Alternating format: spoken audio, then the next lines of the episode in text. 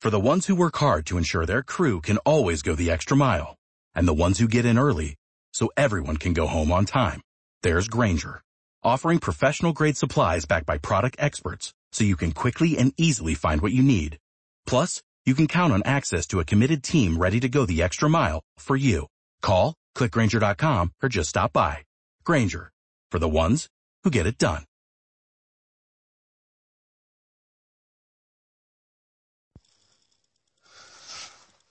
All right, welcome to this awesome episode of Xenoforce Reborn. I'm your host, Doug Bendo, and today we have a great episode of Xenoforce Reborn. So I want to, um, you know, start from where we were the last time, which is, um, primarily we were talking about the Earth Federation, and we were talking about the Earth Federation in conjunction with the fact that, you know, uh, we had to rebuild it from the ground up, and the reasoning to why we had to rebuild it from the ground up was because we realized that there was no way on Earth, you know, the Earth Federation actually could win as far as a faction went. You know, now this is really important to understand because when you go to develop something, you have to develop, develop it based on, I want to say goals that you have in mind. You know, whatever those goals are. Um, where you can develop a faction and the, the, the faction itself for like an RTS can be set up in a way where it's meant to succeed, but under certain parameters. And it's meant to fail under other parameters. Meaning that if a player decides that they are going to play in contrast to your envisioned concept of what the faction is meant to be, then you know, they should expect to lose because that's going to be their, their weak point. Where if they decide to effectively, um, play off of the, you know, given concepts that are the core fundamental building blocks of the faction, then they should stand, you know, greater than a, you know, average chance under those circumstances of winning in comparison to other factions. So what I mean by that is this, okay? Let's say, for example, we were talking about a faction like, um, I'm gonna go with GDI, for example. Okay, we're gonna go GDI. And let's say that the whole concept behind the faction is, uh, you know, deployment, where basically as you succeed in certain requirements, whether it's, you know, um, tech buildings that are produced, uh, or whether it's, um, certain time frames that are met, the GDI player gets the ability to expand you know, their, their infrastructure across the battlefield. Now, in expanding their infrastructure, that's truly the stronger part of their, of their, their faction. Like, in other words, it's the backbone, you know. When you start factoring in things like maybe an ion defense, you know, uh, you know, defense field, um, or if you think about like the firewall, you know, that was in traditional CNC, or if we started thinking about, you know, like other things that we could think about that we're not actually going to talk about here my, my point is, is that GDI expanding their infrastructure in the way that they design, you know, their, their, their method of carrying out, you know, conflict from the ground up, their infrastructure is their, their strongest asset. Everything pivots around that. And then everything after that is effectively a secondary. Now, you talk about a faction like that. Okay, so, so an, an understanding that the more structures you build, the more real estate you lay down on the battlefield means what? Well, it means that you as a faction gets, you know, much, much, much, much, uh, you know, resilient in the sense of, sorry, I had to look at something there. In the sense of saying, hey, the more I put down physically on the map, the more I'm able to do this, that, and the other. Now, in contrast, you take a faction like, we'll say, Nod. Okay, you talk about Nod as a faction. And with Nod, Nod is not real estate based. Like in other words, Nod can have, you know, a main base, maybe an outpost or two, and they can face GDI on the same level, uh, playing field as if GDI had, you know, two to three, maybe even four full-fledged bases. And then of course the question always becomes, well, why is that? Well, the reason for it is in how Nod would be designed. So Nod is, is a faction that is designed on the concept of dealing in tight quarters. Like in other words, regardless of the amount of real estate that you have beyond a main base in an, you know, in a, in a, um, you know, halfway decent outpost, you don't have to worry about with Nod trying to, you know, uh, expand into creating, you know, alternate bases that basically expand the Nod assortment from an, uh, you know, a, a structural standpoint. Because the player is only going to gain so much in doing so. You know, where GDI effectively doesn't have a cutoff point structurally, Nod actually does. And, and that goes into the whole, you know, relevance to redundancy ratio.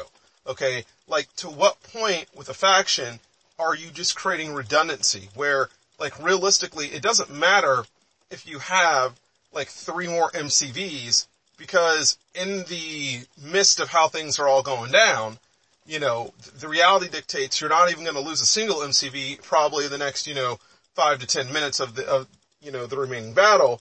So, provided you don't go into an overtime epic gameplay, what difference does it make to have multiple MCVs on the battlefield? In other words, why are you throwing your income into that? You know, to a point where it essentially makes no sense. You know, um, where you could have taken that income, you could have diverted it over to things that made sense. Like, for example, in Nod's case, you could be talking about, you know, their avatar system. Or in Nod's case, you could be talking about their infield ship design. And, and that's what I'm, I'm saying here, which is different factions win on different plateaus.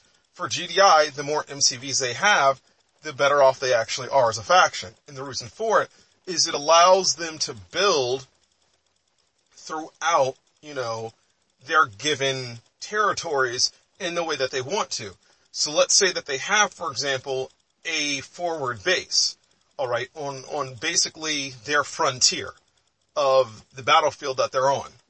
Okay, they can have an MCV there, kicking out X, Y, and Z, understand that that forward base is in trouble, and then what they can do is divert back to other MCVs to start picking up, you know, the slack, if you will, and planting stuff in those areas rather than in the forward base. At the same time, they can utilize the other MCVs to actually create defenses that actually allow them to fortify their forward base. So basically in the way that it works is GDI can effectively create like a spear, we could say with, with the point of their MCVs, while really relaying all the infrastructure in MCVs that I want to say are two or three levels back behind the, uh, the first one. You know, and, and that works well for them. But you couldn't technically do that with Nod. Nod, it wouldn't work that way. Um, it wouldn't have the same effect. You know, it's, it's not that you can't lay down, you know, defenses and MCVs like that with Nod. You, you could do that, but it wouldn't have the same effect that it would with GDI. Simply because they're so heavily invested in infrastructure as an actual faction, uh, to a degree that totally dismisses Nod. And that also plays into the, you know, the different, uh, defense types that you have as well. You know, and, and, and that's something that you do want to keep in mind is that like when you look at GDI and when you look at Nod in the comparison that I'm giving you, you know, keep in mind, Nod does it where they have to create decoy structures. So you build a structure, it costs whatever, you create a decoy structure out of it. Well then at that point, it's lost all its productivity of any kind. It's not, it's not using any productivity. It's really just a dummy structure that's waiting for the enemy to fall into its trap. And then, you know, it, it springs it on them. So, again, this goes back to the whole idea that you're not going to use GDI in the same way that you're going to use Nod structurally to win an actual battle. You know, so, so that's my example of what I'm, I'm talking about when I say, you know, certain factions can win under certain premises where other factions would naturally lose trying to, you know, repeat that same premise. Now, in, in contrast to that, let's look at the Earth Federation. Okay. So the Earth Federation we're obviously coming out with now, and um, the Earth Federation is it's an amazing faction. Uh, I just got the latest build of it. The AI is fully functional. which wasn't the case the last time we talked. And by fully functional, I mean like it can whoop some ass. Like it is pretty damn awesome. Alright. And with the Earth Federation and the way that they work is they are not structurally bound at all. You know, uh, effectively in the way that it works with the Earth Federation in our concept of gameplay is that they are a free flowing faction. So what makes the Earth Federation so interesting from a gameplay perspective is the fact that the Earth Federation literally does, you know, free flow throughout the entire game. Now, we do have to be careful about this in the way we allow them to free flow purely based on restrictions and stuff like that, which I'll get into a little bit later. But in the way that a player would use the Earth Federation to win is entirely different than how a player would use NOD or GDI to win. So with GDI, it's about your, your deployment power. It's about your manufacturing power. It's about the ability to just literally build up more and more and more. Understand we're not talking spamming here. That's not what we're talking about with GDI. What we're talking about is an, is basically a intelligent way to build a force that is so undeniably, you know, strong with the kind of tech that they use that truly from a continental perspective, you know, they come out to be the most powerful force on the battlefield. That is GDI's main form of gameplay in the here and now. Okay. Uh, I mean, we are going to go back and actually change GDI in a drastic sense than what it is now, but that's basically how GDI works. You know, GDI works off of a dual form of income, Tiberium harvesting, and then intel gathering. And then they technically have a tri-form of income, which is their, uh, you know, tank insurance. Okay, so they have that. But the, the real thing that makes, uh, GDI so amazing is the fact that you couple that with the idea that they are a faction that truly is based upon the idea of deployment, expansion, so on and so forth. So the whole point with GDI is that you expand more, you gain more territory, and in gaining more territory, you manufacture in those given areas. And you lock those areas down. To a point that you're constructing like capital ships, and you're constructing your, your mammoth tanks, and you're constructing your predator tanks, and you know, your orcas and so on and so forth. And again, you're not doing it from a spamming perspective, which is what's beautiful about this faction and how it actually works. But it is a, you know, uh, progression of state that allows the faction to eventually overcome any force that it faces, provided it's done correctly. You know, now you do get assists with this in terms of like MCV drop as one of their capabilities, so on and so forth. But again, you know, this is what makes GDI just an amazing faction. Now, again, in contrast it with the, uh, or contrasting it with the Earth Federation, the Earth Federation is actually a very different kind of faction now. Okay? The Earth Federation at one point in time actually used GDI's build system in a very similar format. And this is one of the reasons to why we had to change the Earth Federation. And it's interesting because Nod could defeat handily the Earth Federation with their standard build format. But they couldn't defeat GDI handily with their standard build format. And the reasoning for it was GDI had the ability to effectively tech their way through. So what made GDI different from the Earth Federation is that they both did technological progressions. They both did territorial plays but the Earth Federation was much weaker on the territorial play, and their technological progression was a passive system, where GDI's technological progressive was an active system. So this was really important to understand in terms of why GDI was able to stay in its existing format until you change it up, and why the Earth Federation basically had to go kick rocks, you know, and we had to bring it back as something new. So one thing that I, I hadn't gotten into in the last audio that I did want to address now is why, you know, for people who have been playing this mod for a long time, they look at it and say, I don't get it. You know, the Earth Federation was the most powerful faction in the game.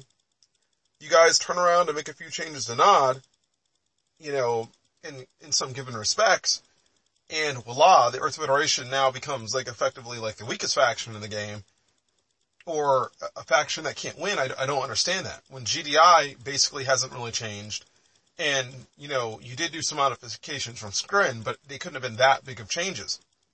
And, and I do want to address that. Um, all the factions had modifications done to them. All of them did. The differences though in the modifications and how they affected each faction, you never actually know until you go to pl- play test it, okay? So until you go to test the theory of what you've done, you don't know exactly what the outcome is going to be. In the case of the Earth Federation, because the Earth Federation worked off of a passive sense, in other words, it just had to wait to get there, but it was going to get there kind of deal, okay? Because of that, that is why the Earth Federation could not win. It was due to that.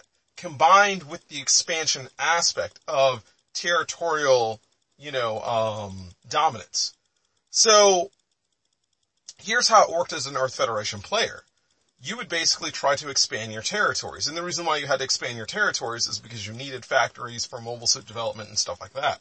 Which makes perfect sense. There's, there's nothing wrong with that whatsoever you know, but also at the same time, you needed the infrastructure in order to support the mobile suit systems, such as, for example, you needed your uh, solar plants so you could do, um, you know, you could have power, but at the same time, you could get your supply drops, you know, in that were cash drops. You also needed, of course, refineries so you could harvest income in, uh, in terms of Tiberium and what have you not.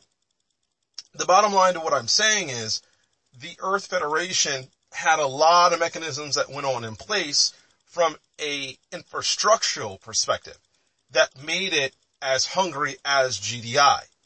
Okay, where GDI was very, very different. I mean, GDI, granted, you had your Tiberium, you know, um, gathering abilities. But really with GDI, it wasn't so much about laying down tons of refineries and stuff like that, as it is about building factories, building defense mechanisms to, you know, to defend those factories. Also, you know, mapping out, you know, basically your, your infrastructure where you can have the proper number of airports, so on and so forth, um, which take up a lot of real estate in order to work as a, as a truly well, um, you know, methodical, uh, faction. You know, that, that's, that's what you're trying to do.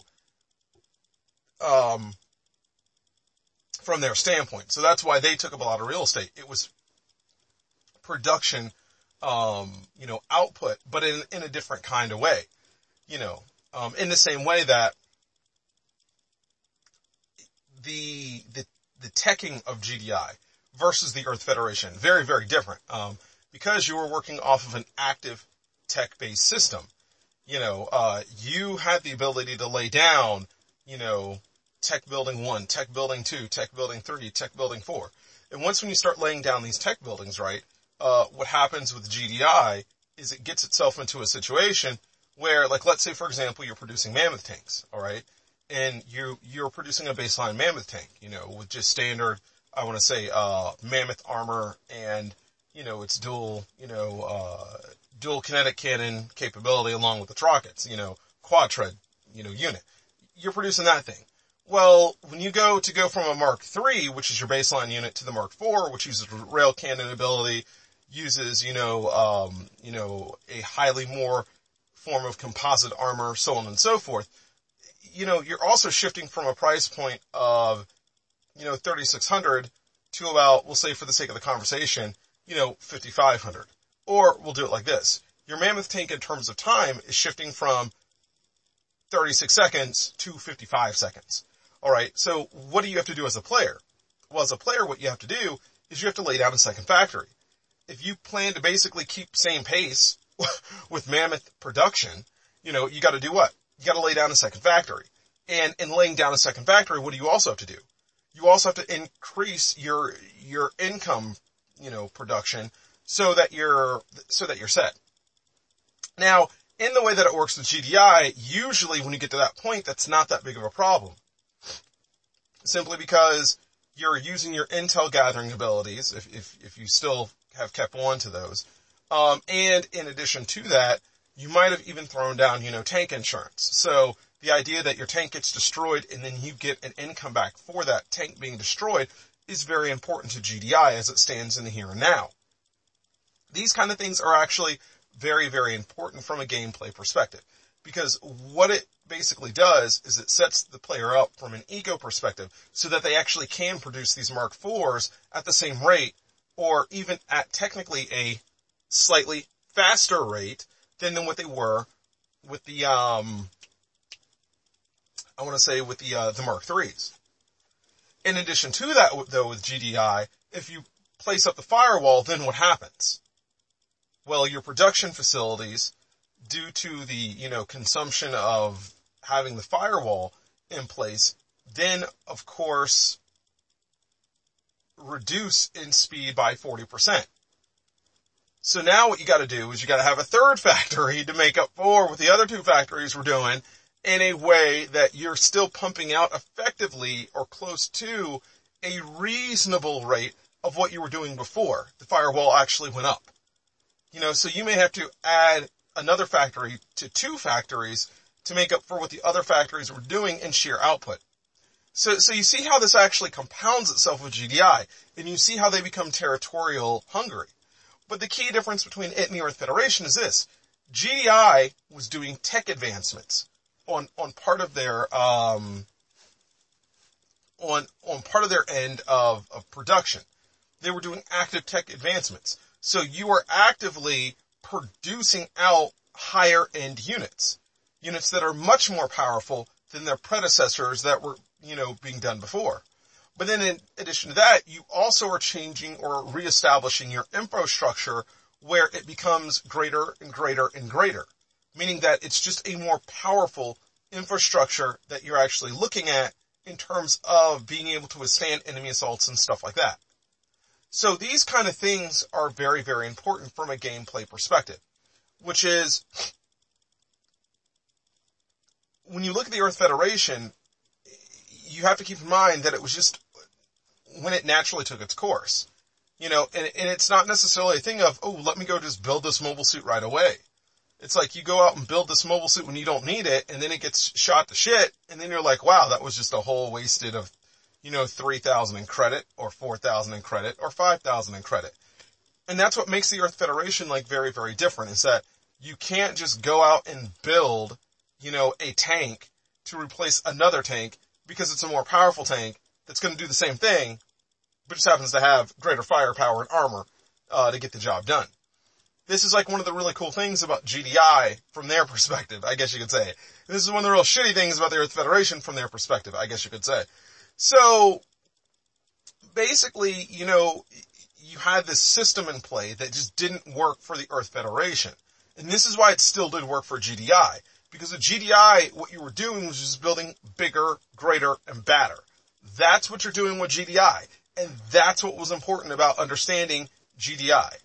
What was happening with the Earth Federation is it was just getting shittier and shittier and shittier and shittier and shittier as other factions actually got their advancements because what they were doing was just either out timing the Earth Federation or there were like pivotal points, like I said with Nod.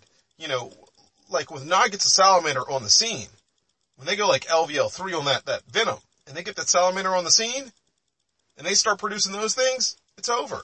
Like there's, there's not enough in the Earth Federation at, at any given state within that, you know, period of time that can actively go after a salamander or two, or dare I say three. Where with GDI, it's different. You know, GDI, you know, you can get your, um, your, uh, your medium range missile launchers in, into effect, you know, that can hit air. Or what you can do is you can just hold off long enough to get your Mammoth Mark, you know, uh, your Mammoth Mark 4s or your Predator Mark 4s with their rail cannon abilities. You know, get them, get them established. And, and again, you can sit here and take care of the salamander from that end, you know. So, Nod's abilities are very, very different from GDI's abilities. And, and I think that, you know, um, there is that contrast. But also Nod's abilities are vastly different from the Earth Federation's abilities. And you still have that contrast. So in one contrast with GDI, it basically worked in one contrast with, you know, uh, the Earth Federation, it just didn't work. So again, I wanted to just briefly go back and actually hit up on why is it these changes were made with, you know, not effectively, in a sense, and, you know, the Earth Federation was wiped out, but then you're looking at it and saying, well, how did GDI survive when their build cycles are virtually the same and their, you know, their assortments aren't that drastically different? It's, it's not so much that they have to be drastically different. They just have to be different enough. you know, and different enough can make a big difference, you know, in a unit assortment. You know, and you, and you also got to keep in mind GDI does have its saving grace, which is its Rex. You know, it does. So, um, so there we go. Okay. All right. So that's what I was wanting to talk about just, uh, you know, leading into today's episode, which took a good, like, what is it, 25 minutes? So there you go. Um, now, let us sit up here and, and, and address, uh, where we sit right now with the Earth Federation. Okay. Where we sit with them, because I think this is very important. So like I said, I just got the build. I played the build, uh, now I've been playing it now for roughly about two days, and the build is amazing. It is utterly amazing. Um, basically the faction for the most part operates the way we want it to. And that's really a plus from a mobile suit perspective. So one of the problems that we had in the past was the fact that, you know, we had mobile suits, but, you know, the mobile suits were pretty much the same. They were. I mean, minus maybe a, you know, projectile difference between a beam and a rocket and a, um, you know, a kinetic round. There wasn't much difference going on there. You know, there, there just, there, there really wasn't. So what we did is we had to rethink exactly how mobile suits would be presented on the battlefield. Now, what was interesting about this was this, is that early, early on, I want to say about, or earlyish on, not, not exactly early, early, early on, but earlyish on in our development, um, we were looking at, you know, coming out with, you know, a master equation, if you will, that basically anything could be fit into in terms of type of class of unit, and it could spit out to us exactly its effectiveness. Um, dealing with, and also dealing, uh, cost and, um, and, um, production time.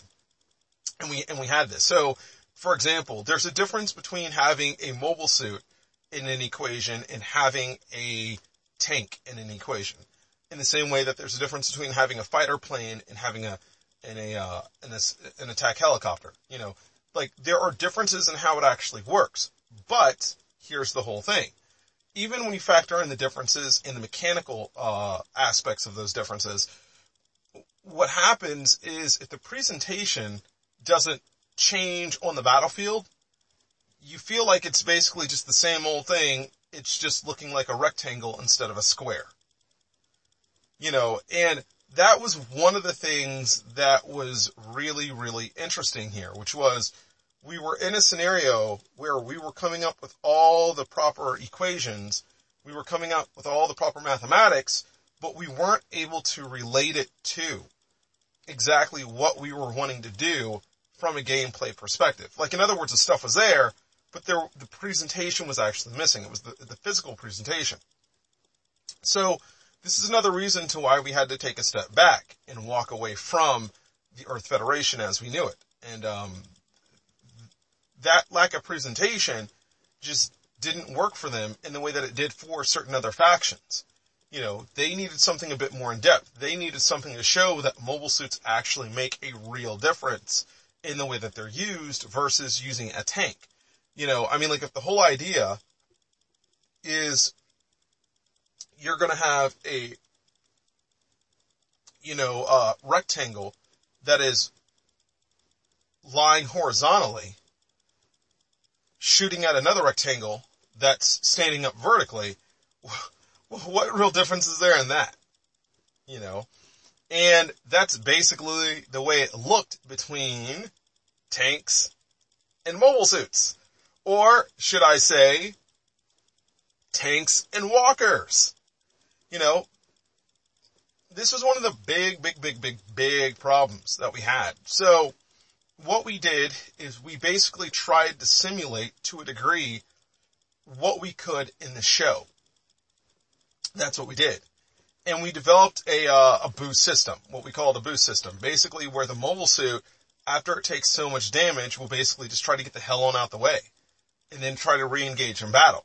You know, and, and it's not a bad system at all. It actually works really well. It does. Uh, the boost system definitely puts a different twist. Sorry about that.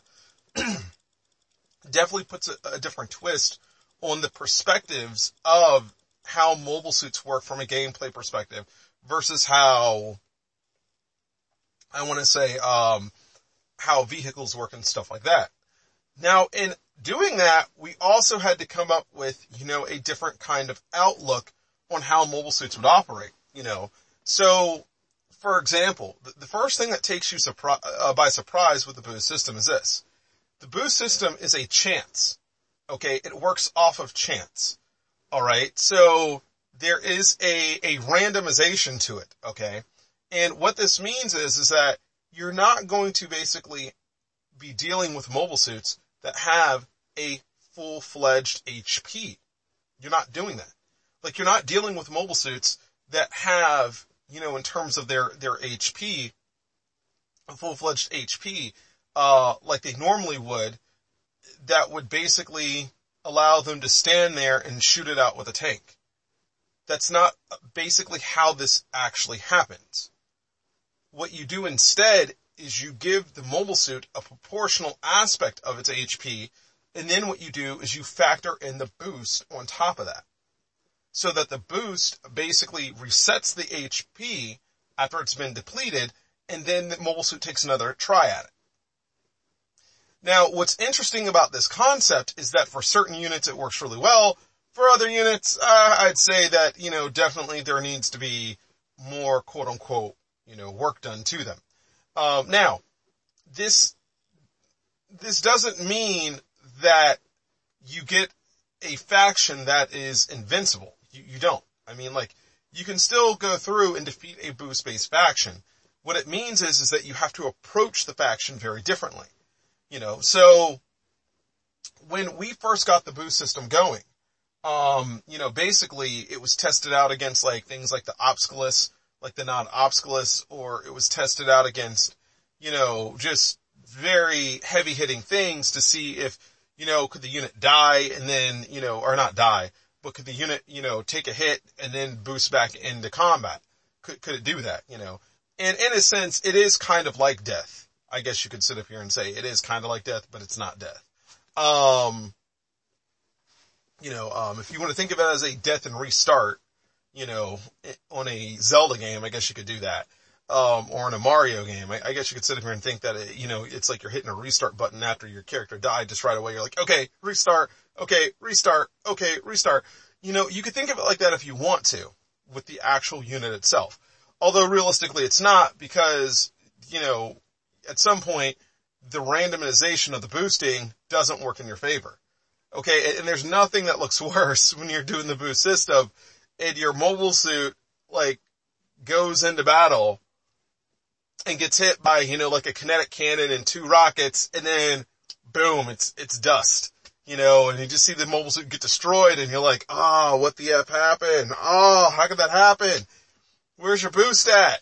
you shitty pilot, you should have boosted, you should have boosted. Yeah, and, and that's what it is. It is based on the pilot's intent. That's how the boost system actually works. Is that yes, it is based on the pilot's intent.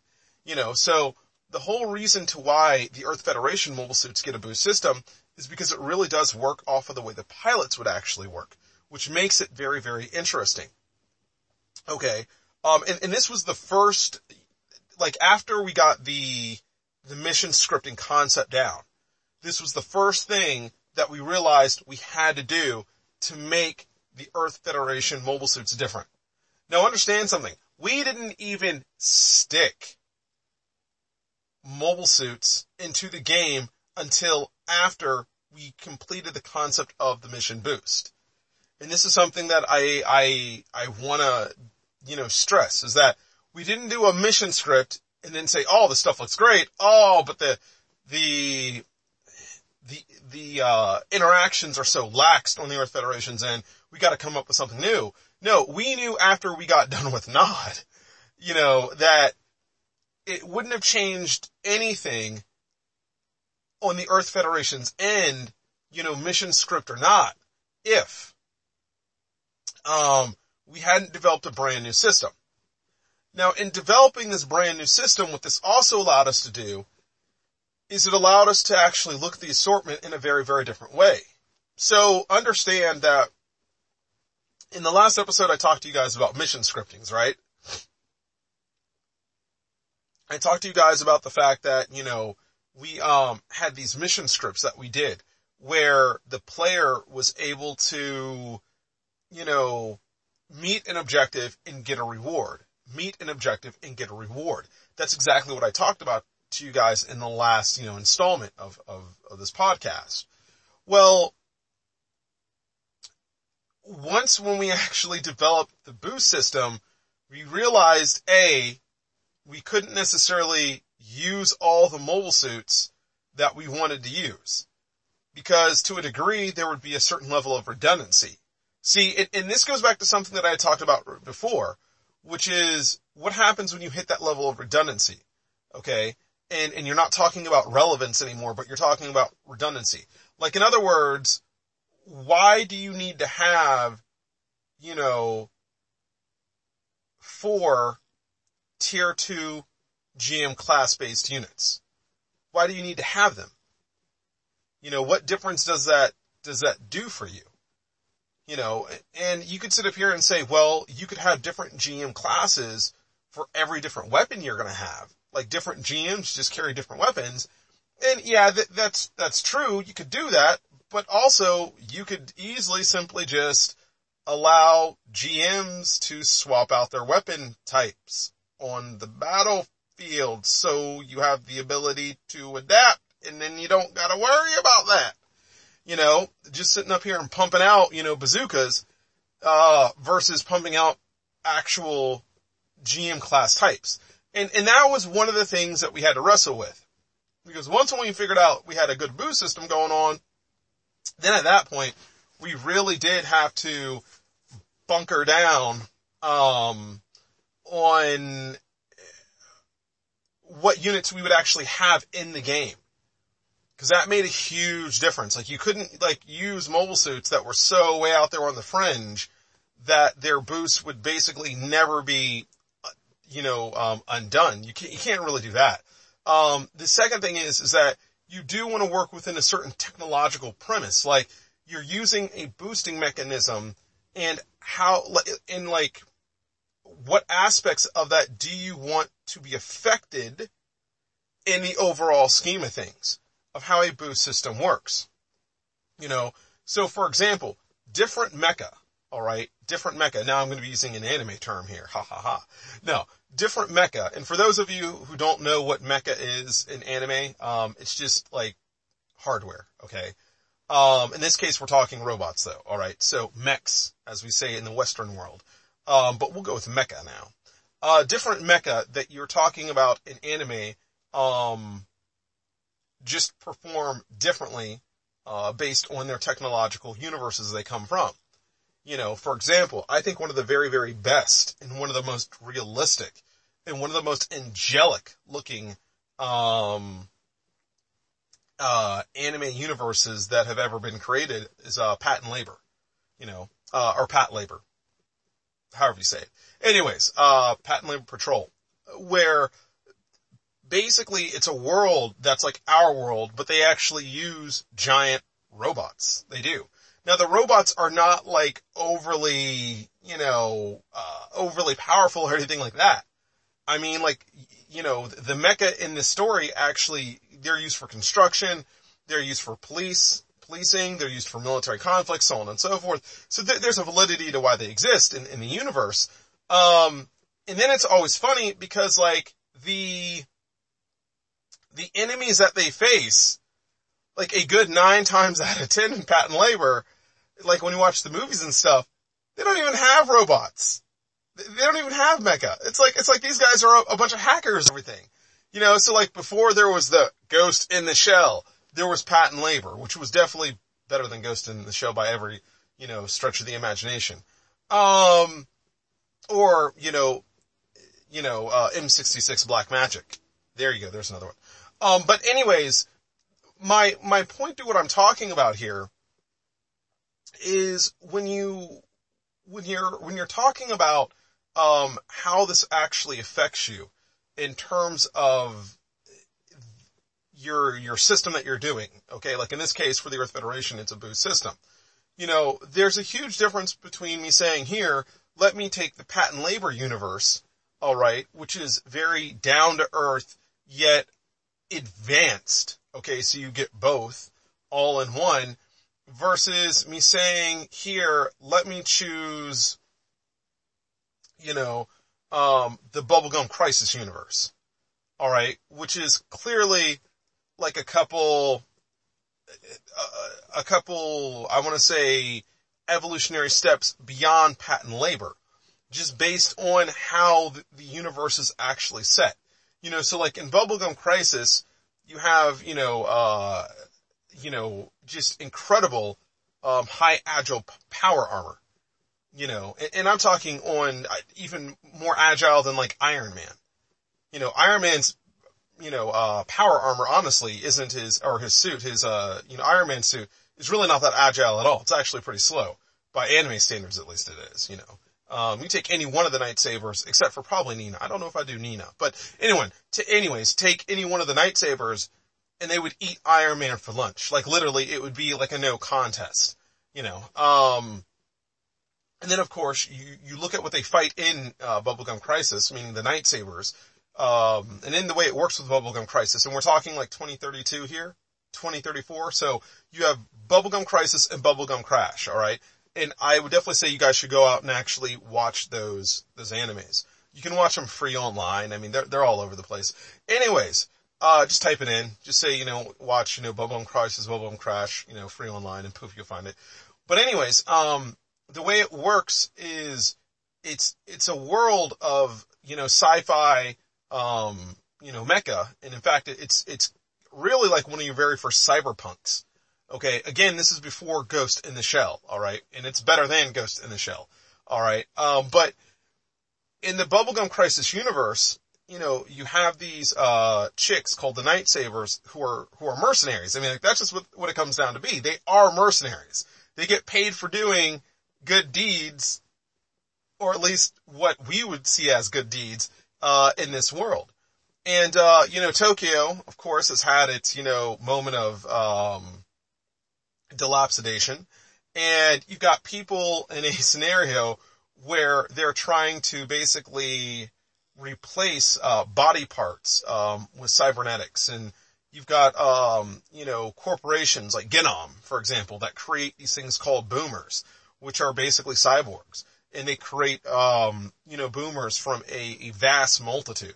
Uh, you have military boomers, you have con- you know you have consumer uh, grade boomers and you have like, you know, corporational, um, uh, I want to say commercial boomers as well. So it's, it's a very interesting, you know, universe, uh, to, to, to look at when you look at Bubblegum Crisis. Um, and I want to say they do have technically mecha that are on the scale of patent labor. They actually do. Okay.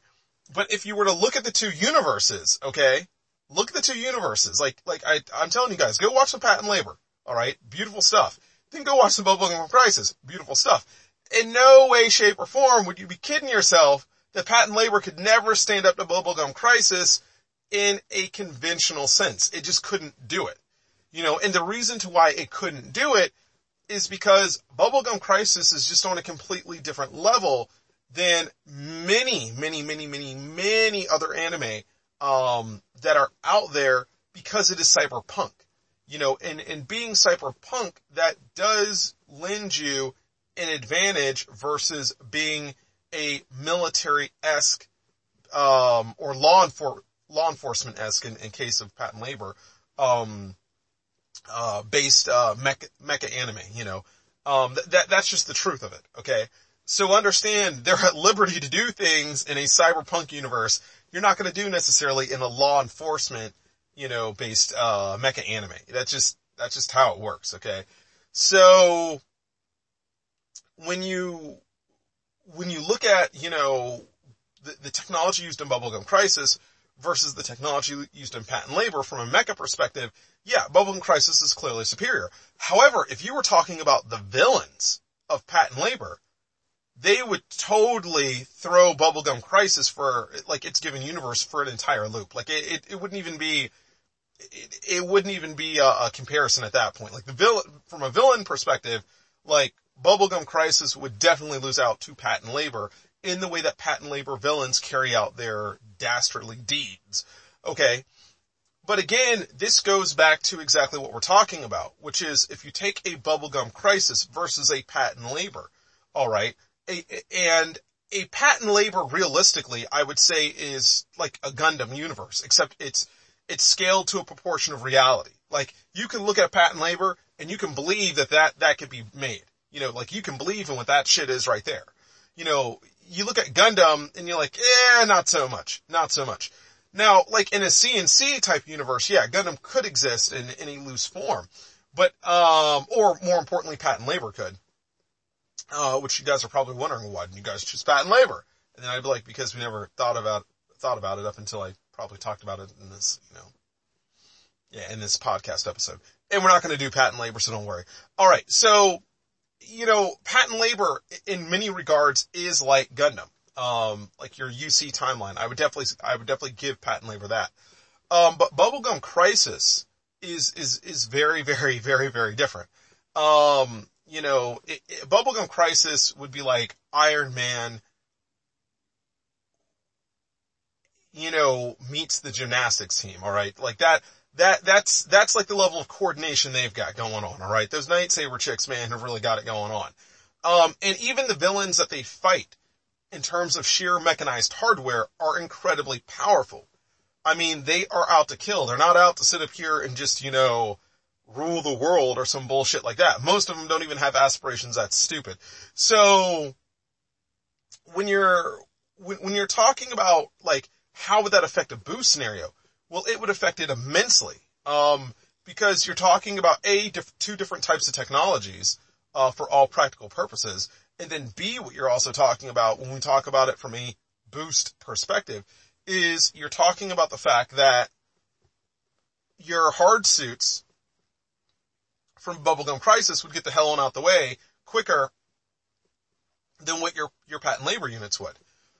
So, from the standpoint of, of armor and endurance, I would say, you know, a patent labor versus a, a Knight Saber, I'd technically give it to a Knight Saber if we're talking about just sheer, uh, ceramics and stuff like that. Like they, basically their suits get upgraded and upgraded and upgraded and upgraded and upgraded and up, you get my point of what happens here, okay?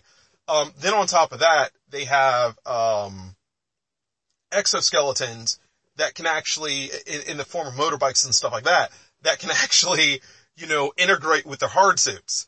Okay, so you've got, you've already got like power armor on, but now you have an exoskeleton on top of power armor. You know, and again, this goes back to how powerful these guys get. Okay. Um, but you can imagine how that boost system would actually work.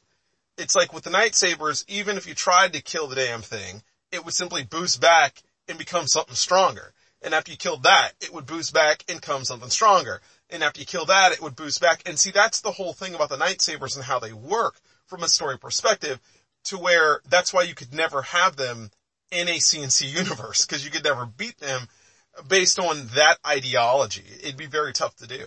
Um, now granted, they are a, a fixed pocket of individuals, okay? So the Knight Saber's resilience would only go so far versus an entire army, okay? I want to be fair about that. But I would also be fair and say like the ion defense cannon that GDI has, the Knight Sabers would be able to blast that thing in a second. It wouldn't, and like literally they do something like that in, in Bubblegum Crisis. Okay, they, they do. Like there's this guy named, uh, Mason who becomes, uh, a boomer himself. In fact, he's a super boomer and his name is Largo.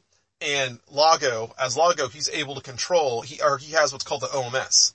and the OMS has the ability to control the ion, you know, um, defense sets, uh, that are up in space. Yeah, so like what I just told you about GDI and the Knight Sabers actually being able to destroy their set, yeah, that, like, that would actually happen. So, like that, that's part of the Bubblegum Crisis story, where they actually do use, you know, an exoskeleton, um, integration to a hard suit, and they literally use their, yeah, particle beam cannon, and they wipe it out. I'm like, dude, this is how it works. This is why you can't fuck with anime, okay? This is why you never bring Western shit against anime, cause those kind of things are always up their sleeve, you know?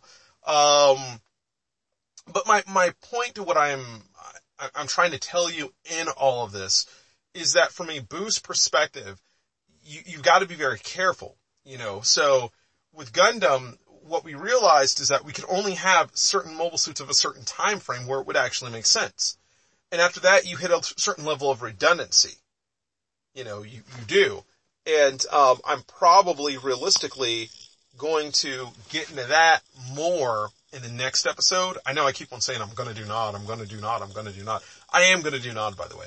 But, um, I, I'll get into that more in, in the next episode, but what I'm wanting to tell you now is we had to basically restrict the time frames due to the technological differences uh, that you actually had in, in the benefits that you had versus the benefits that you, you hadn't. Okay, now understand, we actually had to go through and watch Zeta Gundam we had to watch 0083, Start, um, Stardust Memories, um, 0080, War in a Pocket, uh, you know, uh, the One Year War, Mobile Suit Gundam. Um, we watched Gundam Unicorn. We watched Char's Counterattack. We watched Zeta Gundam, you know. Uh, we, um, watched 8th MS Team. Uh, we watched Gundam Evolve. We, man, we watched a lot of stuff, or at least I did, okay. Um, and, and when it was all said and done, alright, when it was all said and done for the UC universe, for the Universal Calendar universe, and, and by the way, I did watch Double Zeta Gundam 2 before anybody says, oh wait a minute, but he didn't watch that. They could have used that. Da, da, da, no, I did watch that too. Okay. Um, you know, I watched everything there was to watch in regards to the UC universe from start to finish. Even Char's, like, the Gundam Origins, Char's Gundam Origins or whatever BS that thing was, um, which I like wanted to fall asleep on because I found it so boring. You know, so boring. Um, you know, I realized that it just wasn't going to happen trying to do it that way. You know, it, it wasn't. And, um, as a result, uh, what happened was we got ourselves into a situation, um, where we realized that, you know, mechanically, from a boosting standpoint, you only go so far. And then after that, it comes down to what is a, a follow-up system. So like, in other words, we wanted to have a concept of mecha evolution. We did want to still have that like we had with the original faction. What we realize though is that the concept of mecha evolution only goes so far. Because again, you go back to that whole horizontal rectangle shooting at a vertical rectangle, you know, and they both standing there. Now, throwing the boost into it, that kind of changes things. Okay? Because now you're working off of a concept of probability. Okay? Which is still fair. But in reality, for, for, for what you're saying here, if we're working off of this concept of, of probability, the thing that we have to keep in mind here is that the probability only goes so far. The technology only goes so far. At some point, you just have to walk away from the technology and say, ah, this isn't going to happen. You know, and it's not because you don't want it to happen. It's more or less the fact that it, it technologically just doesn't make sense. Like for Gundam, you know, the real cutoff point for, I think, us safely was once when you get into the psycho frame technology as a big, big, big thing.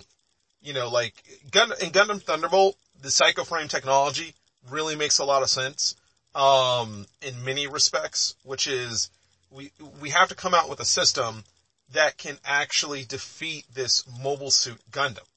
You know, and also we have to come out with a reason to why in later on Gundam series, you have these cop outs, like for example, Kamille Bidan and his, you know, Zeta Gundam. You know, and the fact that, you know, he's able to use a force that's so, you know, um, intangible to f- defeat Scirocco. You know, like, believe it or not, I think they still sit up here and try to come up with reasons to why they do half the dumb crap they do in Gundam, uh, through later installments of it to justify it and say, see, it wasn't a crazy idea. They were doing it back here too. You just didn't know about it because it was off in some corner of the universe that, that no one ever knew about or cared about until we, you know, put this new pretty animation on its face and said, okay, we got to do a story for you. But, um, when you're, when you're talking about, you know, the relevancy, you know, of what we're, we're going after here, um, the cutoff point for us effectively was, I would say 0083. Um, and, and, the reasoning for it was that once when you get into, you know, the Zeta time frame series, you get caught up in a, in a, uh, system that makes honestly, in many respects, no sense. Um, and that was just something we didn't want to deal with. Now, like I said, in the next episode, I'll go deeper into it. I'm not going to go deep into it in this episode, but what I will say is this, is your, your technologies also drastically change in terms of having a whole frame to a maneuverable frame. You know, in terms of having whole armor to plot armor and stuff like that. And those kind of things were just for, for what we were doing because we had, we had already balanced this stuff before. We didn't want to rebalance it with a boost system. You know, we didn't feel that it was actually necessary. And then as we went through and watched the series over again, like Zeta Gundam, we watched it over again, looking at the mobile suits and their performance with the added technologies that they had versus like 0083 or War in a Pocket or 8th MS Team. There honestly was nothing to gain. There really wasn't. Um, and like I said, I'll, I'll go into that later into the next episode, but the gains weren't there for us to sit up here and do it. So then to try to shoot all the way up to, of course, um, Nu Gundam or Gundam Unicorn, you know, it just didn't, it didn't make any sense. You know, so we basically took the core essentials of what we saw in Gundam and said, look, this is what we're going to do. We even went as far as looked at Gundam Build Fighters and Gundam Build Fighters Try for UC. So you, you wonder, for example, where do we get the GM K9, uh, at, you know, I'm sorry, or the GM sniper K9? You know, where do we get the, uh, GM sniper K9 from? It's from Gundam, you know, uh, Gundam Build Fighters. That's what it is. You know, and it, it's funny because that was like the first mobile suit that we really envisioned um, the whole way around the boost system with. Like, like that mobile suit was it. Like that mobile suit really brought out the concept of the boost system. So the way it happened basically was this. You know, I was talking to Azusa. I was telling Ryan, like, hey, you know what? Um, you know, this is, this is how the Earth Federation ought to be. You know, this is the way they should have done it. And then I sent him this link to watch the episode I think it's episode 17 of Gundam Build Fighters Try, where they had the, you know, uh, GM sniper unit, you know, um, and, and I told him like, this is how the mod, like the Earth Federation ought to work from a mod perspective. Like when you look at it, this is the way they ought to actually work. You know, so he, and I said, just look at the battle. Look at the battle. That's all you gotta do. So he goes to watch it, he sees it, and he loves it. And then he says, okay, cool. And then he makes it and, and then we effectively put it in the game. I didn't expect us to put it in the game because I wasn't saying that we should have put it in the game. But this was one of those things where he called it and he said, you know what? We're going to stick, stick this in the game. Now, partly I, I wasn't about putting it in the game in the beginning because it was not a authentic UC piece. You know, like in other words, it didn't, um, obviously come from any Gundam, uh, storyline. You know, it, it didn't that we could attach ourselves to and say, hey, you know, guess what? From the UC universe, you get this. And, um, the unit itself was just so profound in the way that it performed that, you know, not only was it, you know, spot on in its given, you know, abilities in the way it executed itself in the episode, but it was to, you know, effectively pay homage to it and say, look, when it's done right, this is what it can be, you know. Um, and again, I would tell you guys to watch Gundam Build Fighters Try, watch episode, I believe it's 17, and watch the GM, you know, uh, Sniper K9. Watch that battle and you'll see what a good battle looks like. Now, I, I do think it was kind of fluffed out at the end because those guys should have won that battle with that GM unit. Um, but regardless of that, it was still just a well thought out, like, there's some originality going down in this bitch, you know, kind of a scenario. And, and, and that's what I liked about it. Now, you know, to that point of, of where we, where we were at with that, this carried over to other units that we were going to have in the game. So the idea here was to basically be able to provide a very similar, although limited experience of what the GM K9 was from a performance standpoint with other mobile suit units. And this is where the boost system really took off because the K9 showed us exactly what the boost system idealistically could be like. Okay. So like when you look at the GM K9 in the way that we have it right now, you have basically, you know, a, um, mortar beam artillery sniper, um, that starts off. Then it splits into, you know, beam artillery and sniper unit. Okay. Then after that, it splits into, you know, a, a kind of, I want to say, um, standard GM type unit after it loses, you know, that, that, that, uh, you know, those given abilities. Um, and then after that, it uses, uh, a close combat melee ability with the, um, with the exam. Like that's how the unit actually works. Now, we don't have the thing fully functional in its entirety and the reason for it is we were doing it as a proof in concept. Like in other words, we weren't going to layer down layer after layer after layer after layer after layer after layer after layer after layer of the actual, uh, mobile suit from a gameplay perspective. We weren't going to do that. Um, I wasn't interested in doing that. Uh, Ryan wasn't interested in doing that, not as a proven concept. Okay, so for example, uh, we do have to still stick another beam in there. Um, we may end up doing, I'm going to say the dual pistols. Right now we have just a mecha machine gun, um, at a certain stage. But the point is it works. Like you look at it and you go, oh, this shit really actually works. So, you know, carrying on the boost system, there were two angles to it. The first thing was from a technological premise, which is, do you go Patlabor or do you go Knight Saber? You know, like, like how far do you go with this? The second thing was the authenticity of units that were truly actually boostable at the stages that you needed them to be boostable at. So it's not a thing of just saying, hey, I want to use this mobile suit over here for the Earth Federation. Like I don't, I don't get to get to tell Ryan that. You know, what I gotta do is sit down and say, okay, from the standpoint of our boost system, these are the mobile suits that make the most amount of sense, and these are the mobile suits that are really gonna work. So, what we have currently right now in our boost assortment is it goes like this. Um, we have the GM Kaya, we have the GM Customs, and we also have the, um, GM Sniper 2. So like you get a selection of those three. Now you also end up getting as a, you know, reinforcement drop, okay, for the Sniper 2, a GMK9. Okay, you get that. And then what you get for the, um, the custom is you get the GM, you know, Quell, uh, Hazel revised. So you get that. And then for the Kaya, you get the power GM. Okay. Not the Cardigan. We didn't do that. So if anyone's like, wait a minute here, Doug, what about Gundam Build Fighters Try in the, you know, power GM Cardigan? No, no, no, we didn't do that. i that thing was lame. It was completely lame. It was gay. I couldn't do it. Uh, Ryan couldn't do it either. We both looked at it and we were like, no, no, no. Cause it didn't make any sense.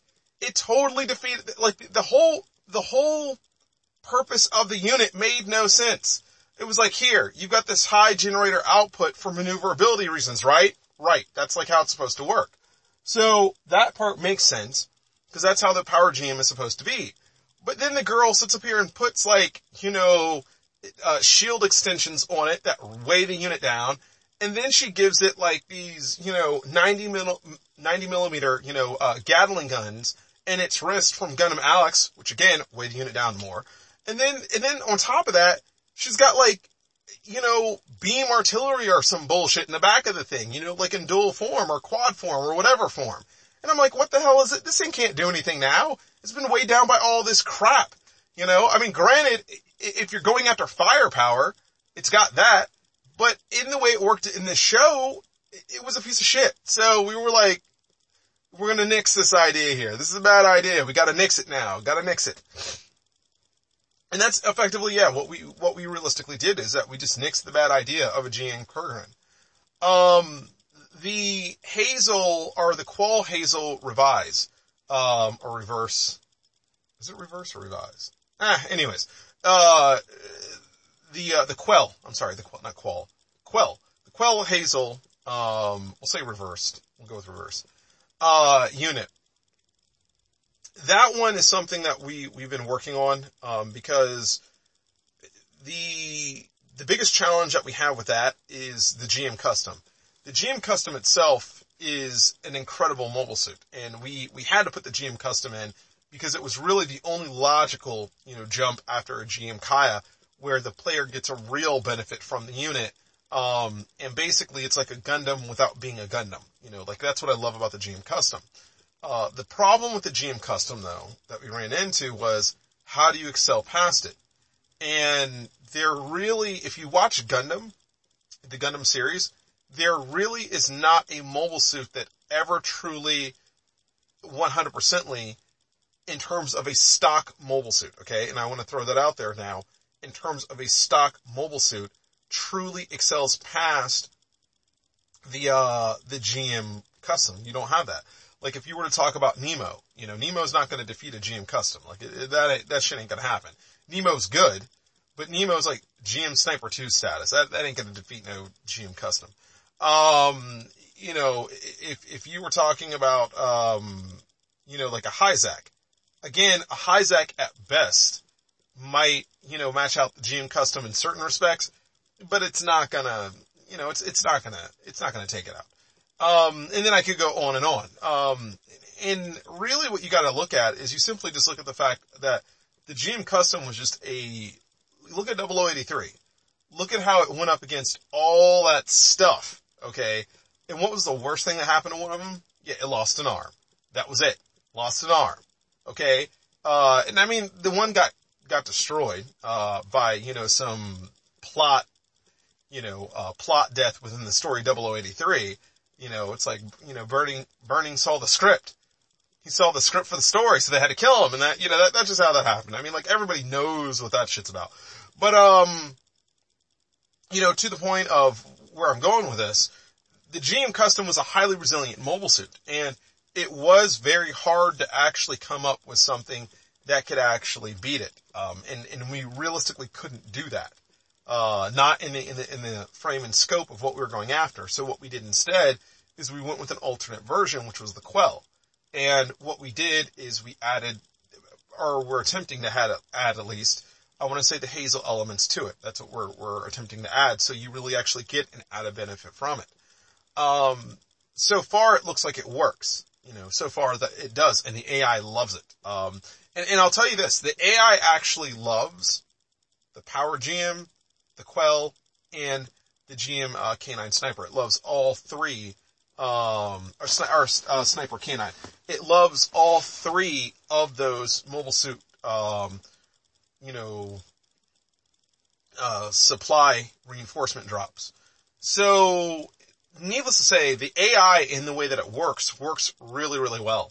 Um, to begin with, when you play with the Earth Federation, or what you'll be expecting when you play with the Earth Federation, is you're not going to be bogged down by a lot of a lot of nonsense. You're actually not going to be bogged down by that. Um, you're you're going to be playing with a with a with a faction that is highly fluid in terms of mobile suit production, and that is the name of the game here. The name of the game is mobile suit production. It is not you know to build various different off base stuff. When a player plays with the Earth Federation, they get right into mobile suit production primarily you know, you, are like one or two steps away from actually doing it and doing it right. Um, so that's, that's the first thing that I, I do want to point out in terms of what you can expect from this, this new setup. Uh, the AI, after we did a couple modifications, really jumped on board with it. It, it really did. Um, and it really loves it. Now, I don't necessarily, uh, think that it is idealistically the way that Ryan and I actually wanted it. Um, I know it's not in fact, but it's a workable model until we're able to iron out some of the kinks in it, um, in a post-release setup, you know, that we're going to have. So the first thing I want to point out is this, is that you are not going to get a full-fledged Earth Federation faction. You're going to get a proven concept.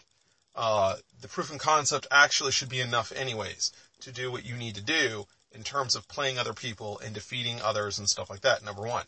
Um, number two, the Earth Federation is actually going to be expanded to different other concepts that we are going to have based off of the one that we have here, you know. So keep in mind, we still have to create a federation. Okay, that's key to this. We have to create a federation. We have to create an alliance. Alright, and my idea of an alliance is not to sit up here and have one Gundam universe, uh, worth the GMs running everything. That's not how it works. So we plan to take daggers from, you know, uh, Gundam Seed. We plan to take Leos from Gundam Wing. And then we plan to do something in regards to Dome. Maybe the Daughtresses. I don't know about the Daughtresses though. But, um, we, we are going to take at least the Dome element, um, of Gundam X and we're going to gel it all together. That's, that's our ultimate plan here. So, um, phase one, which is done, is going to be the Earth Federation.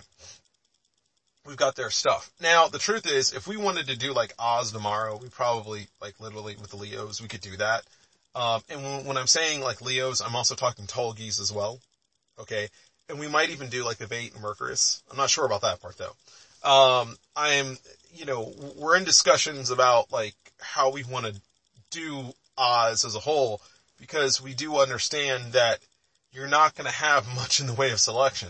Um, and Ryan had mentioned about doing like, you know, uh, the, uh, some of the other Oz mobile suits, but I, I think in the end, depending on how we streamline it, um, and depending on how like Gundam Wing is going to be within their Leo universe, assisted by Gundam Seed in their Dagger universe, we may end up like just, you know, saying here we're going to have Leos, Tallgeese, and uh, Vayeate and Mercurius. We're not even going to worry about the rest of it. Um, because you've got Gundam Seed with their daggers that will pick up some of that slack. So, again, my, my overall point to what I'm saying is this, is that you have stuff on a futuristic end of things that we, we still have to work out from that end. And then the Earth Federation is basically, uh, gonna be, I want to say completed. But for what you're gonna expect now, you are going to expect, I want to say, core stock GM mobile suits from the UC universe. Um, you are going to have a mission script and upon success of the mission script, you're going to end up getting a drop in. Um, also one of the big changes we changed in the game was economy based. Um, the Earth Federation is not Tiberium dependent, um, as they weren't in the past. So that part actually doesn't change at all. But what the Earth Federation does is they actually destroy Tiberium in our game. They do not, and I repeat, do not actually try to harvest Tiberium as a form of income. They don't do this. So this is actually a big change from every other faction that's ever been in CNC which is all about harvesting Tiberium. The Earth Federation does not harvest Tiberium at all. They don't do that. That's not what they do. It's, it's not a, a, um, advancement of theirs of any kind. What they do, and what they do well, is they do actually destroy the Tiberium. And they, they have, uh, they have supply crates, you know, that, that, that they, uh, basically cash in on. Okay? So, this, this economy that you're gonna have with the Earth Federation is a is a non-traditional Tiberium uh, economy, and this is something that um, was one of the bigger changes that we we had decided to do. Um, and the reasoning for it was this: there honestly was no reason whatsoever to give them a standard Tiberium economy. There just isn't, you know.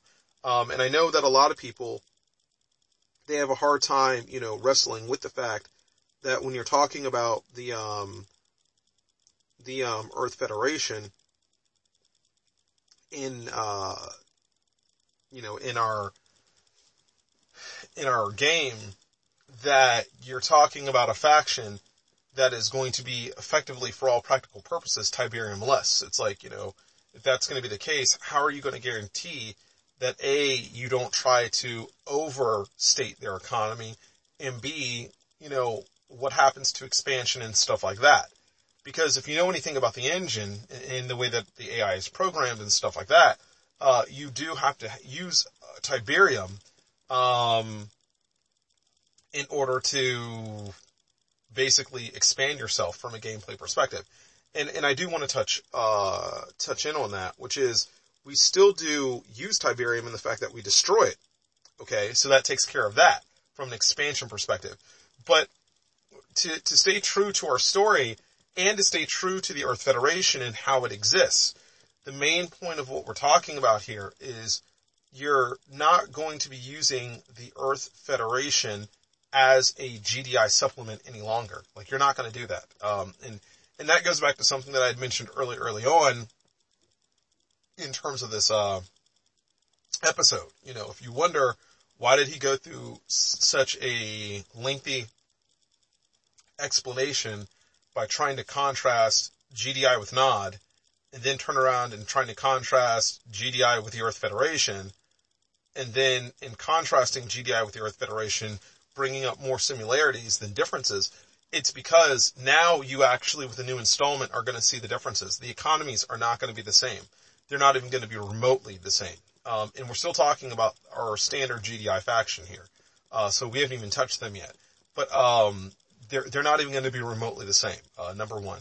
Um, from an economy standpoint. Number two, from a base building standpoint. Um, the Earth Federation primarily deals with capital ships. They don't deal with, you know, buku structures and things like that. There's no need to do that. Doesn't make any sense. And it, it, it just won't happen. Um, the Earth Federation primarily deals with, I want to say, uh, you know, refineries, power plants, um,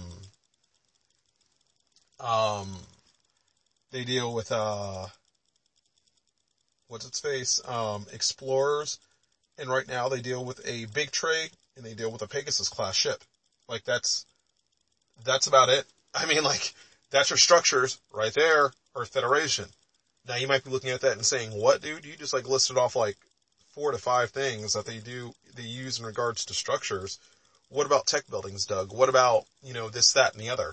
Um, oh, and they use a dome, uh, you know, sat, uh, sat system. Um, but oh yeah, this, this, that, and the other. Let me explain how that works, okay? Uh, this force is, is a highly fluid force. It is not meant to be a GDI counterpart in mobile suit clothing. It, it, that's not what it is. Okay? So like, I, I can't stress enough to you, those who think you know the Earth Federation, those who've been playing with the Earth Federation, those who believe that the Earth Federation in this next installment is going to be their ticket to success. Um, I, I'm going to tell you this. It's a yes and no. It's a yes and no. If you can basically get yourself wrapped around the gameplay style of the Earth Federation in terms of understanding that as a faction, you know, you aren't going to be laying down tech structures. As a faction, you are basically working off of mobile suit script missions. As a faction, you are going to be working with a force that's going to be deployable, but it's going to be deployable under certain conditions. Okay? If you can get your, your head wrapped around all those things, then you've got it made. Like, like you really do. Like the Earth Federations is yours to win with. If you can't do that, then you're going to be stepping back to, you know, um, NOD or GDI or Scrin. I mean, like that, that's what you're going to do. And there's nothing wrong with that. It just means that the Earth Federation is not the faction for you. The Earth Federation is not going to be a faction that is going to, from a standpoint of gameplay, be something that everybody's going to want to use.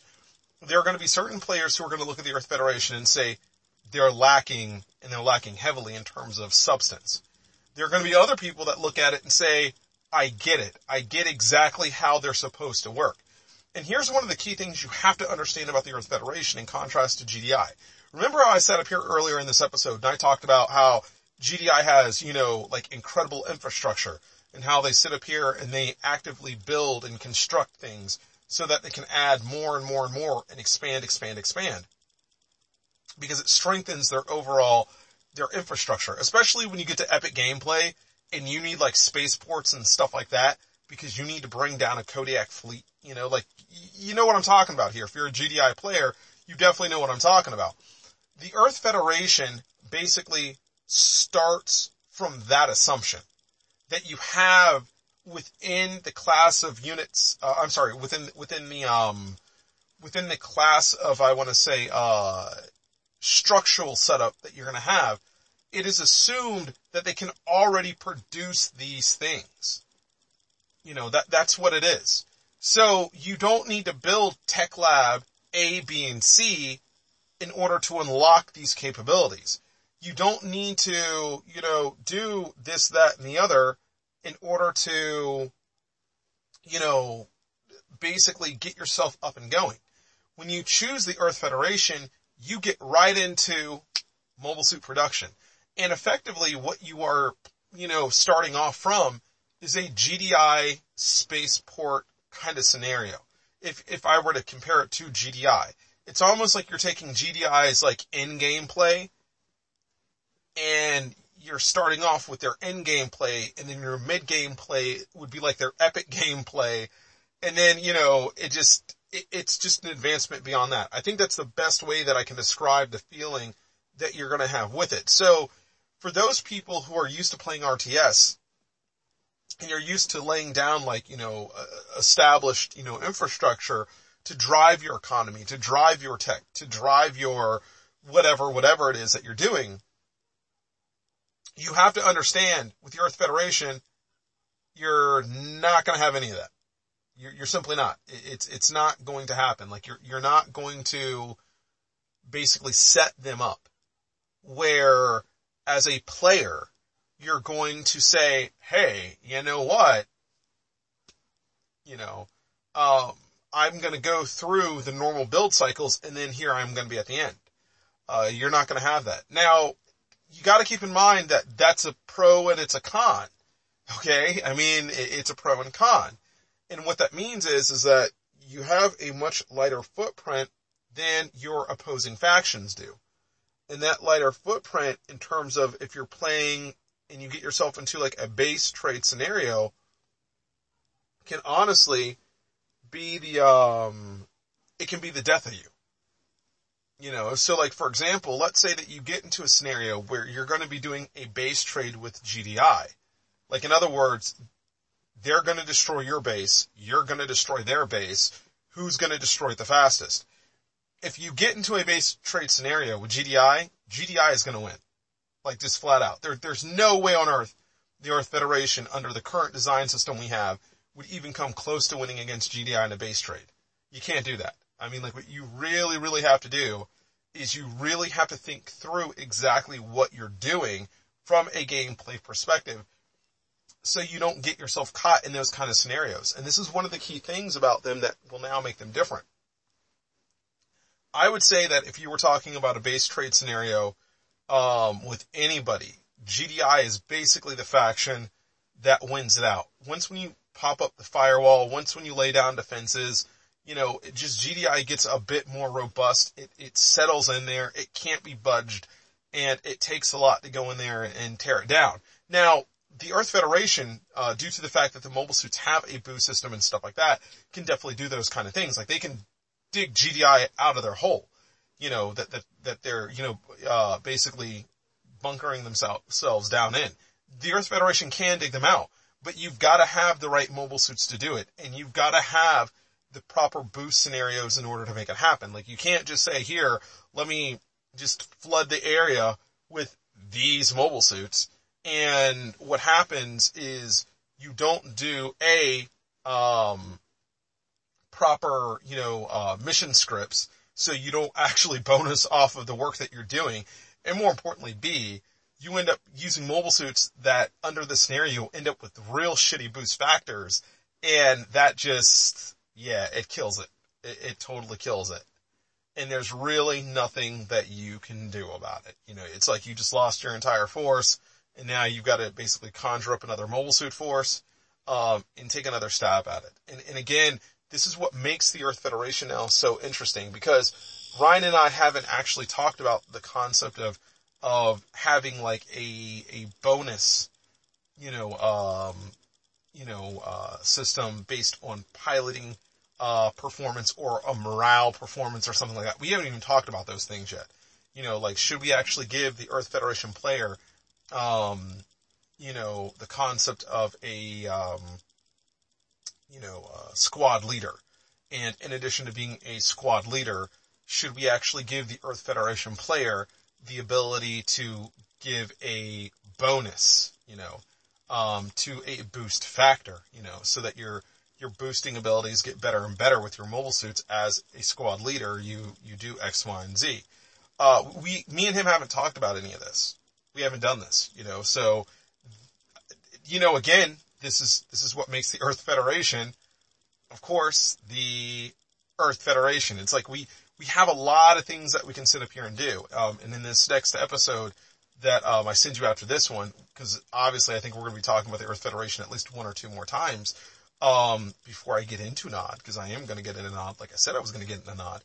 Um, really what, what we're, what Ryan and I have to discuss is how are we going to do like basically a fine polishing of this faction before we actually release it to you?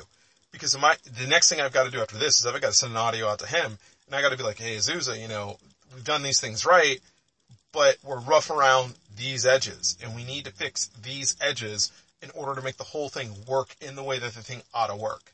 You know, so, you know, uh, again, I, I want to be clear about where I'm coming from with this, which is, you're going to be dealing with a brand new faction. You are. You cannot look at this faction and compare it to the old Earth Federation. There are people who play with the old Earth Federation that are definitely not going to like this faction. They will look at this and say, no, I don't like the faction.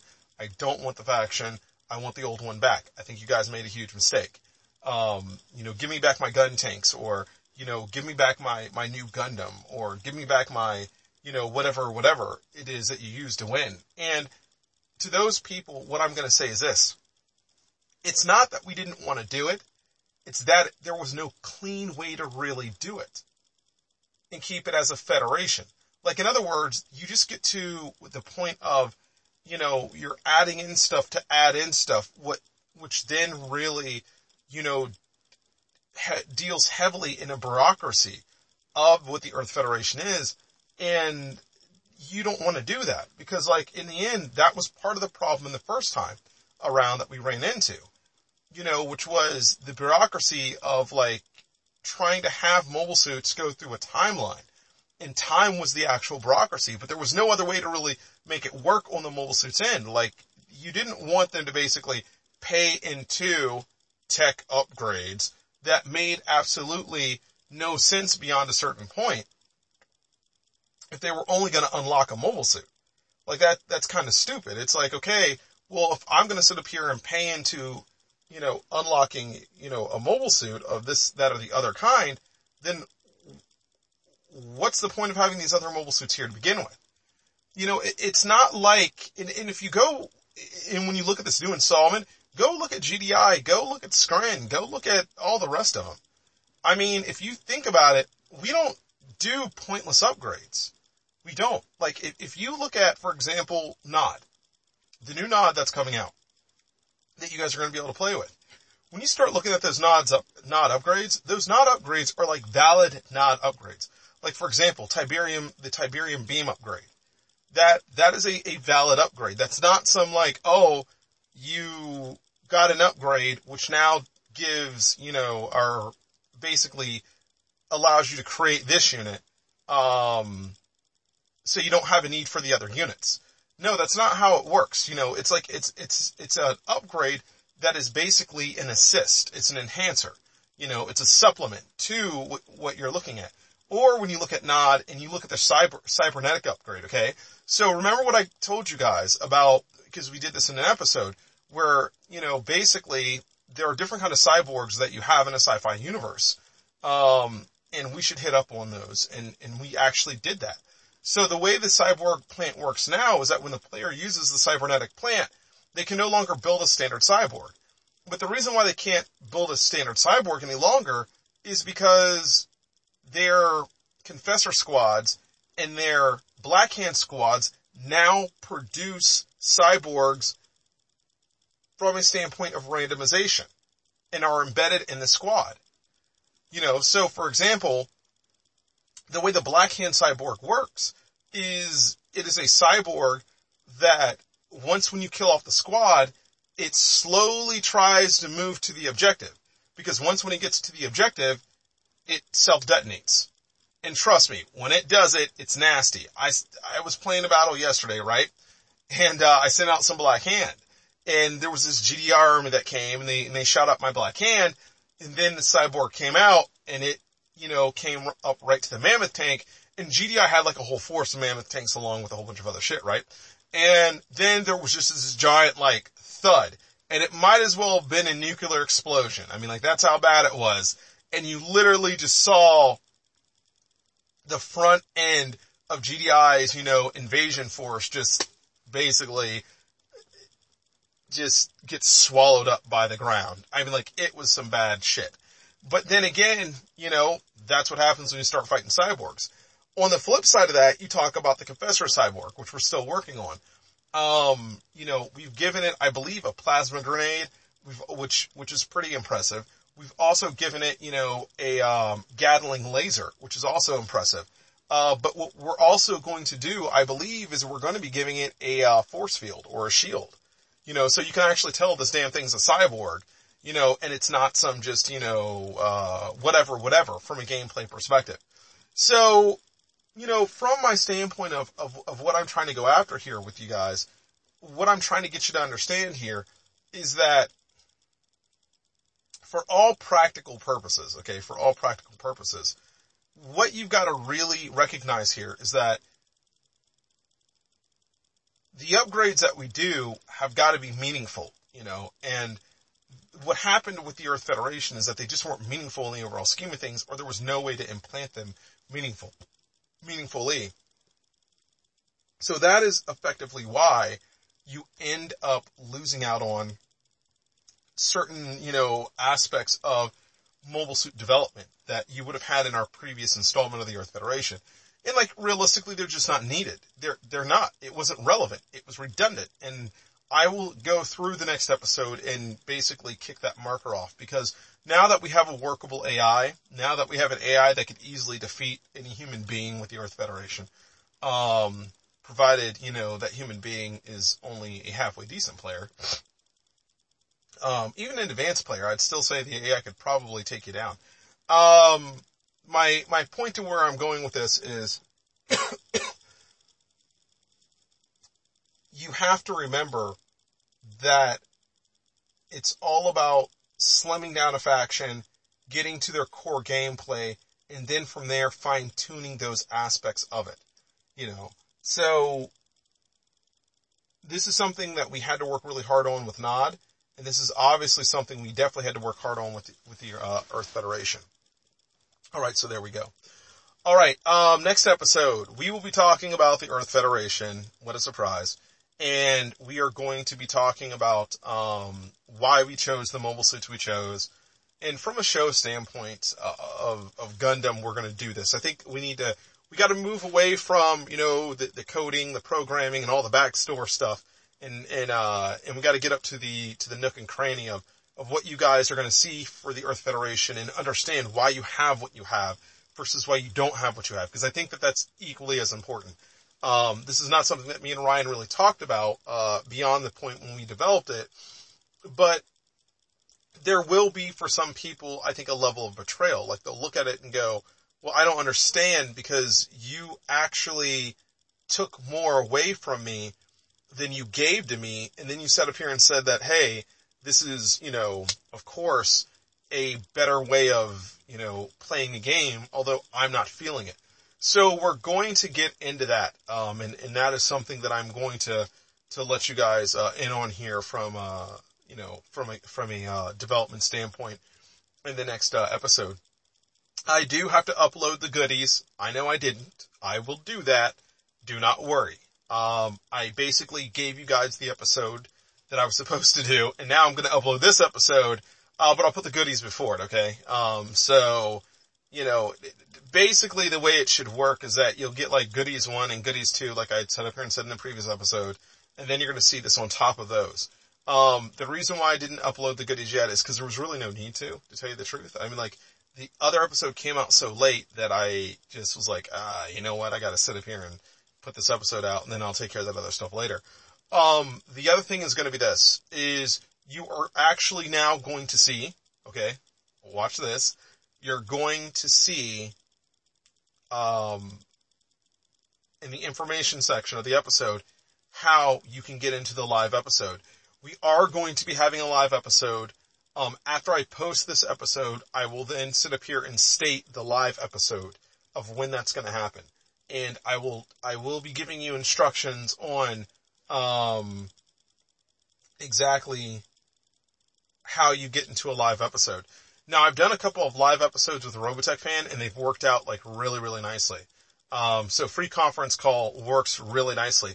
I now have it where you can get it for Android, uh, Kindle and iOS. Um, you know, so if you're an Apple user, you can use it too.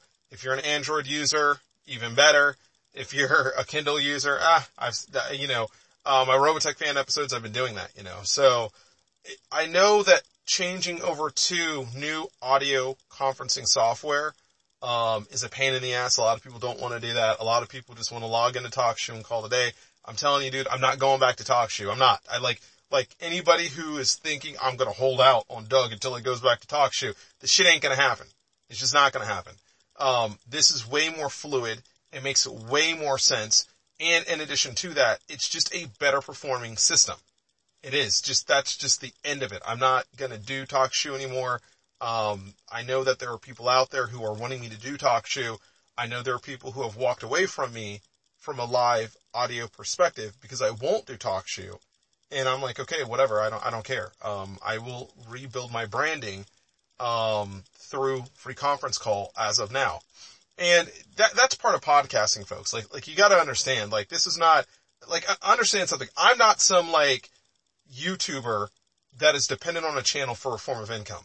Okay. This is not, not my, you know, my, my paying gig. All right. So I do this as a courtesy to you so you guys can understand why you're going through, the journey that you're going through along with us from a, you know, development standpoint of the Xenoforce Reborn universe.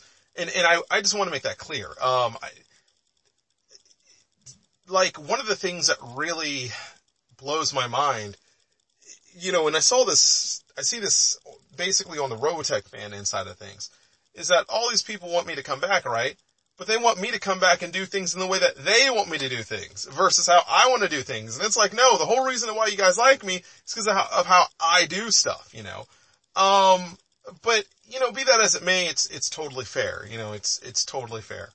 So, like I said, um, stay tuned. Live episodes going to be coming this week, um, or this weekend. You know, probably around Friday or so. I don't know.